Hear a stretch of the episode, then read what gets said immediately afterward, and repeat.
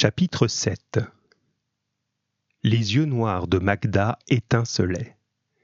Les lueurs tremblantes des lampes à huile étiraient et déformaient son ombre sur les murs, les poutres et le plafond. Une cinquantaine d'écoliers s'étaient entassés dans le grenier, assis sur des caisses en bois, des chaises, des fauteuils défoncés et le vieux canapé dit d'honneur. Ils écoutaient l'institutrice d'un air émerveillé, les yeux écarquillés. Au fond se tenaient les mères et les grandes sœurs. Si quelques-unes tricotaient pour occuper leurs mains calleuses et lutter contre la fatigue d'une dure journée, la plupart d'entre elles apprenaient en même temps que leurs enfants. Elles aussi traçaient les lettres avec plus ou moins de bonheur sur les feuilles quadrillées. Elles aussi s'efforçaient de résoudre les additions, les soustractions, les divisions posées sur le tableau noir. Elles aussi marmonnaient à voix basse les tables de multiplication, les conjugaisons et les conjonctions de coordination récitées par un ou plusieurs écoliers. Jean observa les visages autour de lui. L'absence de Luc, son meilleur ami, lui qui n'avait jamais manqué un seul cours clandestin en trois ans, l'étonnait. Sa famille avait-elle déménagé dans une autre région ou une lointaine colonie ? Jean avait cru que jamais plus il n'assisterait à l'école illégale, jamais plus il n'entendrait la voix enchanteresse de Magda. Il frissonnait de plaisir, surtout que la jeune femme l'avait complimenté au début du cours pour ses progrès en écriture et en lecture. Il serait bientôt happé par le tourbillon du travail et des obligations, et il voulait à jamais graver cette scène dans sa mémoire. L'odeur du grenier, les ombres tapies derrière les lumières, les mots et les chiffres élégamment tracés sur le tableau, les gestes de Magda, la chevelure exubérante de Magda, le sourire éclatant de Magda, la robe bleu marine de Magda, le col arrondi et les poignets de dentelle de Magda, les mines extasiées des écoliers, les regards attentifs et fiers des mères et des sœurs, la rumeur de la banlieue, les sifflements des trains qui déchiraient la nuit. Dans deux jours, il partait pour la province de Lorraine où venait d'ouvrir la nouvelle mine de charbon. On avait besoin là-bas de dix mille apprentis. La perspective de passer douze heures par jour dans les entrailles de la terre ne l'enchantait pas, mais il n'avait guère le choix. Le travail se raréfiait dans la région parisienne, et quand il se présentait, il allait en priorité aux hommes expérimentés. En Lorraine, Jean serait logé et nourri avec un salaire de douze francs royaux par jour, dont dix iraient systématiquement à sa famille jusqu'à l'âge de vingt et un ans, où la compagnie minière lui verserait vingt francs royaux par jour, une paie tout à fait honorable. Comme son père était absent, c'était l'oncle Michel qui s'était chargé d'annoncer la nouvelle à sa mère. Elle avait éclaté en sanglots. Oncle Michel l'avait prise par les épaules et l'avait étreinte un long moment. « Posez vos cahiers et vos crayons. Je voudrais maintenant vous raconter une histoire qui aurait pu et dû changer le cours de l'histoire. » Magda racontait toujours une histoire à la fin de la classe. Pas une légende ou un conte tiré des diverses mythologies de provinces du royaume, mais un événement puisé dans la véritable histoire de France. L'histoire avec un grand H, comme elle disait. Qu'avons-nous retenu de la Révolution de mille sept cent quatre-vingt-neuf ? Jean rassembla les bribes qu'il avait picorées sur le sujet. Les voix officielles de l'Église et du royaume avaient toujours présenté la Révolution de mille sept cent quatre-vingt-neuf comme une période funeste, comme une tache indélébile et taboue sur la conscience française. En ces jours sombres et maudits, le peuple, exalté par une poignée de fanatiques, avait tranché les têtes de Louis seize, le roi martyr, de Marie-Antoinette, la reine incomprise, et a arraché le cœur du dauphin, l'agneau sacrifié. Fort heureusement, l'ogre accouché par la Révolution, le petit général Bonaparte, l'odieux Napoléon, avait fini par se dévorer lui-même, emporté par ses rêves de gloire. La première restauration n'avait pas tenu très longtemps, ébranlée par les émeutes répétées et les intrigues républicaines. Les incertitudes s'étaient prolongées jusqu'en mille huit cent quatre-vingt-deux, moment où le parti de l'ordre avait renversé le gouvernement de Gambetta et hissé sur le trône Philippe d'Orléans, le roi Philippe sept. La deuxième restauration s'était durablement installée, appuyée par les armées versaillaises et les royaumes coalisés d'Europe. Les anciens ministres républicains, les traîtres qui avaient obtenu l'amnistie des abominables communards, les mécréants qui avaient voulu éliminer l'Église de la vie publique et de l'enseignement, avaient été fusillés. La Révolution a sans doute été une période difficile, où un grand nombre d'atrocités ont été commises, mais elle nous a laissé un héritage magnifique, une véritable déclaration d'amour à l'humanité. Et c'est de cet héritage-là dont je souhaite vous entretenir. Les murmures inquiets des mères ponctuèrent la déclaration de Magda. Elle rechignait à ressusciter ces périodes sombres où tant de coups noirs avaient trouvé la mort. Les batailles étaient inégales entre des soldats équipés d'armes modernes, soutenus par des blindés et l'aviation, et des combattants munis de vieux fusils de chasse et de pistolets rouillés qui s'enrayaient une fois sur deux. Les épouses et les mères n'avaient pas envie de pleurer des maris et des enfants qui offraient inutilement leur poitrine à la mitraille versaillaise. Elles en avaient assez de ces stupides actes héroïques qui les avaient laissées seules et désemparées. Elles avaient besoin d'hommes vivants, solides, travailleurs. Les souvenirs ne rapportaient ni argent, ni nourriture, ni chaleur dans les draps. Le régime actuel a volontairement falsifié l'histoire, poursuivit Magda. Il n'en a retenu que le cortège d'horreur et oublié les principes fondateurs. Il existe pourtant un texte magnifique qui a disparu des manuels officiels et qui s'appelle « La Déclaration des droits de l'homme ». Le beau visage de Magda était empreint d'une gravité que Jean ne lui connaissait pas. Parfois, le jeune prêtre en charge de l'église de son quartier avait un air semblable, à la fois exalté et solennel, lorsqu'il prononçait son sermon dominical du haut de la vieille chaire de bois. Sa voix roulait alors comme un orage qui menaçait de sa foudre les paroissiens impénitents. Liberté, égalité, fraternité. Trois mots magnifiques, n'est-ce pas ? Trois mots qui formaient le cœur de la Révolution. Trois mots qui, si nous avions su les cultiver, auraient changé la face du monde. L'absence de Luc tracassa de nouveau Jean. Il chassa d'un mouvement d'épaule le sombre pressentiment qui s'emparait de lui. Pas le moment de rouler des idées noires, quand les mots magiques jaillissaient de la bouche de Magda. Liberté, égalité, fraternité. Il avait l'impression qu'un nouveau monde s'ouvrait à lui, qu'un soleil radieux se levait et dissipait les ténèbres dans lesquelles les gens de sa condition croupissaient depuis trop longtemps. Nous ne sommes pas libres, nous ne sommes pas égaux, nous ne sommes pas fraternels.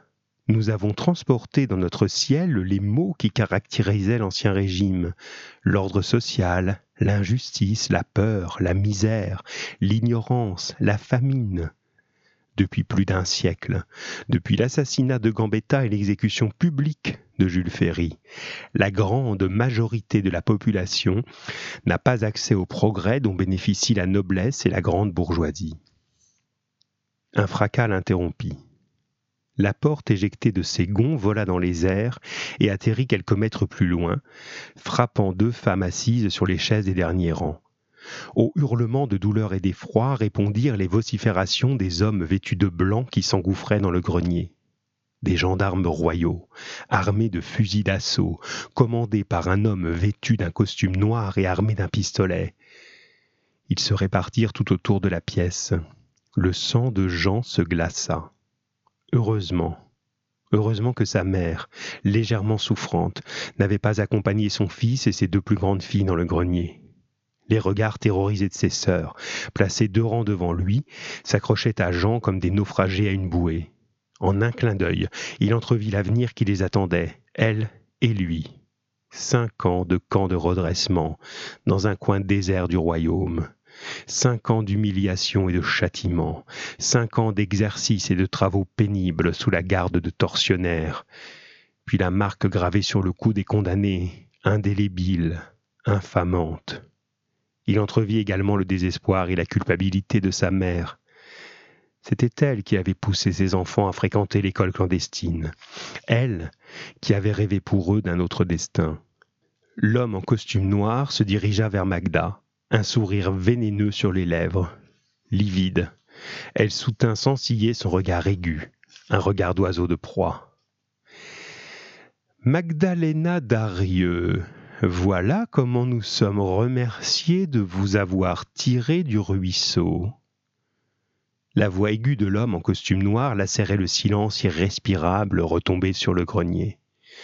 En tant qu'orpheline, vous avez bénéficié du programme royal d'instruction et vous avez trahi la confiance du roi, de tous ceux qui ont cru en vous. Vous avez mordu la main qui vous a nourri. La justice du royaume est implacable pour les ingrats. » Magda réussit à retenir les larmes qui perlaient à ses cils. « Je reconnais ma culpabilité, monsieur, » déclara-t-elle d'une voix brisée. « Faites de moi ce que bon vous semble, mais laissez partir ces pauvres gens. Ils ne sont en rien responsables. » « Ah, ça ce n'est pas à vous d'en décider, mademoiselle. Les gens savaient pertinemment qu'en suivant votre classe, ils violaient la loi. Ils devront eux aussi rendre des comptes. » Des sanglots étouffés s'élevèrent du fond du grenier. « Est-ce un crime que de vouloir apprendre ? » ?»« Selon la loi royale, oui. L'instruction est réservée à ceux qui sauront l'utiliser. Vous savez très bien que le savoir généralisé engendre l'anarchie. N'est-il pas précisé dans la Bible que l'arbre de la connaissance a causé la perte de l'humanité ? Vous êtes à la fois le serpent et la pécheresse de la Genèse. » « La Bible n'a pas toujours raison, monsieur. Prenez garde à ne pas ajouter le blasphème à votre faute. » « Quelle importance ! Vous me fusillerez de toute façon. » « Sans doute, mais vous avez une chance d'obtenir l'absolution de ne pas mourir en état de péché. » J'accepte de prendre sur moi la faute de tous les gens ici présents, de mourir en état de péché et de pourrir en enfer jusqu'à la fin des temps. » L'homme en costume noir tourna autour de Magda, en gardant la tête baissée. Ses cheveux bruns et ras, son nez long et pointu, ses yeux ronds et noirs, ses lèvres retroussées l'apparentaient à un de ces chiens féroces dressés contre les émeutiers. « Vous faites partie de ces gens qui ne croient pas à l'enfer, n'est-ce pas ? De ces idéalistes qui se figurent tout expliqués par la raison. Vous êtes jeune, Magdalena Darieux, vous ne connaissez pas l'âme humaine, vous ne savez pas de quoi sont capables des populaces enragées. C'est dans son intérêt que l'école est interdite au peuple, il n'est pas encore prêt à recevoir la connaissance. Est-ce à vous d'estimer s'il est prêt ou non ? À qui d'autre ? Une commission réfléchit sur le sujet depuis plus de... Ah, la, la commission de Luynes. Une assemblée de vieillards gâteux qui passent leur temps à boire du champagne et à manger des petits fours. Une vaste fumisterie. » L'homme en noir releva brusquement la tête. Jean crut qu'il allait planter ses crocs dans le tendre cou de Magda. « N'abusez pas de ma patience, mademoiselle. Je pourrais rendre vos derniers jours très... pénibles. » « Ils le seront de toute façon. J'en appelle encore une fois à votre compassion. Laissez repartir ces gens, et je vous promets de me plier docilement à vos exigences. Je vous promets de reconnaître mes fautes en public. Mais j'y comptais bien, mademoiselle, et sans contrepartie. » Magda tomba à genoux et leva sur son interlocuteur un regard implorant. « Je vous en supplie, monsieur, soyez magnanime. Ces gens sont innocents, laissez-les rentrer chez eux. » Les yeux de l'homme en noir se posèrent tour à tour sur l'institutrice et sur le tableau où s'étalaient, comme des aveux, les exercices d'écriture. « Si vous n'appréciez pas la Bible, mademoiselle, moi, elle m'inspire chaque jour. Connaissez-vous l'histoire de Sodome et Gomorrhe et de l'intercession d'Abraham ? Voici le marché. Il n'est pas négociable. Je choisis quatre personnes dans votre classe, je laisse partir les autres. Je m'arrange que pour que vous ayez une fin de vie tolérable. Le tout en échange de votre docilité, l'acceptez-vous ? » Les larmes roulèrent enfin sur les joues de Magda. Jean serra les dents pour refouler sa propre envie de pleurer. Un torrent de haine se déversait en lui, bouillonnait dans sa tête, dans son cœur, dans son ventre. Luc avait eu beaucoup de chance d'avoir choisi cette nuit pour manquer l'école clandestine. L'homme en noir s'approcha du tableau, s'empara d'une éponge et effaça méthodiquement les mots tracés par l'institutrice. Magda acquiesça d'un hochement de tête à peine perceptible, après que le tableau eut recouvré sa couleur vert sombre originelle. « Je ne suis pas tout à fait certain d'avoir bien compris, mademoiselle, » dit l'homme en noir. « Je... j'accepte votre marché, » lâcha Magda dans un souffle. « Ah, la bonne heure ! Vous savez compter au moins. Mieux vaut quatre coupables que la totalité de vos cinquante-deux élèves. » Comme vous les connaissez mieux que moi, c'est à vous de faire le choix, Magdalena Darieux. Malgré le mauvais éclairage des lampes, Jean perçut nettement le voile blême qui glissait sur le visage de la jeune femme. « Vous êtes toujours libre de refuser, » reprit l'homme en noir. « Si vous ne parvenez pas à vous décider, ce que je peux comprendre, je ferai incarcérer tous les gens présents dans ce grenier, les mères et les enfants. » Magda hocha la tête, essuya d'un revers de manche les larmes qui roulaient sur ses joues, se releva, rajusta sa robe et se promena entre les chaises en fixant chacun de ses élèves. Lorsqu'elle croisa le regard de Jean, il tenta de lui signifier qu'il était volontaire pour faire partie des quatre. Il se disait qu'elle ne choisirait qu'un enfant par famille et qu'il éviterait ainsi à ses jeunes sœurs d'être désignées. Et puis il était l'un des plus vieux de la classe. Il avait déjà touché une paix, et chez les coups noirs, où l'on privilégiait l'avenir, c'était toujours au plus ancien de se sacrifier. Magda le dévisagea avec intensité avant de se détourner et d'avancer entre les élèves figés sur les chaises. « Dépêchez-vous, mademoiselle !» glapit l'homme, en costume noir. « Nous n'avons pas toute la nuit !» Magda se heurta au fond du grenier, au supplique muette des mères. Jean vit qu'elle rejetait amèrement l'idée de leur avoir confié les enfants. Lui ne regrettait rien, mais il ne les jugeait pas. Il n'avait pas la charge d'une famille. Il pensa au chagrin de sa mère, s'il était emmené par les gendarmes royaux. Elle se consolerait, du moins, il l'espérait, en récupérant ses deux filles. Curieusement, il baignait dans un grand calme, comme si la décision qu'il avait prise et qu'il avait tenté de communiquer à Magda l'avait délivré de la peur. « Vous avez encore une minute, » dit l'homme en noir. « Passez ce délai, j'embarque tout le monde. » Magda revint près du tableau, se munit d'une craie et écrivit les quatre noms au tableau. Lorsqu'il reconnut le sien en dernière position, Jean ressentit du soulagement pour ses sœurs. Puis il se leva et s'approcha lentement de l'institutrice. Le front posé sur le tableau, Magda sanglotait. Les trois autres élèves désignés, deux garçons de treize ans et douze ans, et une fille qui en aurait bientôt quatorze, rejoignirent Jean avec, dans les yeux, le même calme, la même détermination. Tous les quatre avaient un point commun, leur mère n'était pas présente dans le grenier, ce qui avait probablement influencé le choix de Magda. « Les autres, vous pouvez rentrer chez vous », marmonna l'homme en, cu- en costume noir. « Vite, avant que je ne change d'avis, allez oust !» Le grenier se vida en silence. Les têtes et les épaules étaient basses. Personne n'adressa un regard à l'institutrice et aux quatre élèves sacrifiés. On connaissait la cruauté et la puissance des membres des services de sécurité intérieure du royaume, ceux qu'on surnommait les mouchards ou les cafards, et on craignait que le moindre coup d'œil n'entraîne le revirement de l'homme en costume noir. Une chose est sûre, « Ceux-là ne sont pas prêts d'assister à un cours clandestin, » gloussa l'homme en noir. « Il n'y a pas de quoi s'en réjouir, » murmura Magda en se retournant, les yeux rougis par le chagrin. « Vous m'avez promis d'être docile, Magdalena Darieux. N'oubliez pas que je suis en mesure de transformer en enfer les derniers jours de votre vie. »« En enfer ? J'y suis déjà, monsieur. » L'homme en noir eut un sourire qui accentua ses pommettes et sa ressemblance avec un chien. « Vous ne savez pas de quoi vous parlez, croyez-moi. » Magda désigna d'un geste mal assuré Jean et ses trois compagnons alignés devant le tableau. Les lumières faiblissantes des lampes allongeaient les ombres des gendarmes et des chaises vides sur le sol et les murs. « Que comptez-vous faire d'eux ? » ?»« Eh bien, ils passeront quelques années dans un camp de redressement où ils oublieront tout ce que vous leur avez appris. » L'homme en noir éclata de rire. « Je crois même qu'ils oublieront jusqu'à leur nom. » « Vous êtes ignoble. » La gifle claqua aussitôt. La tête de la jeune femme partit en arrière, son crâne heurta violemment l'arête du tableau. « Ne me pousse pas à bout, petite traînée !» Jean faillit bondir sur l'homme en noir. La proximité des gendarmes l'en dissuada.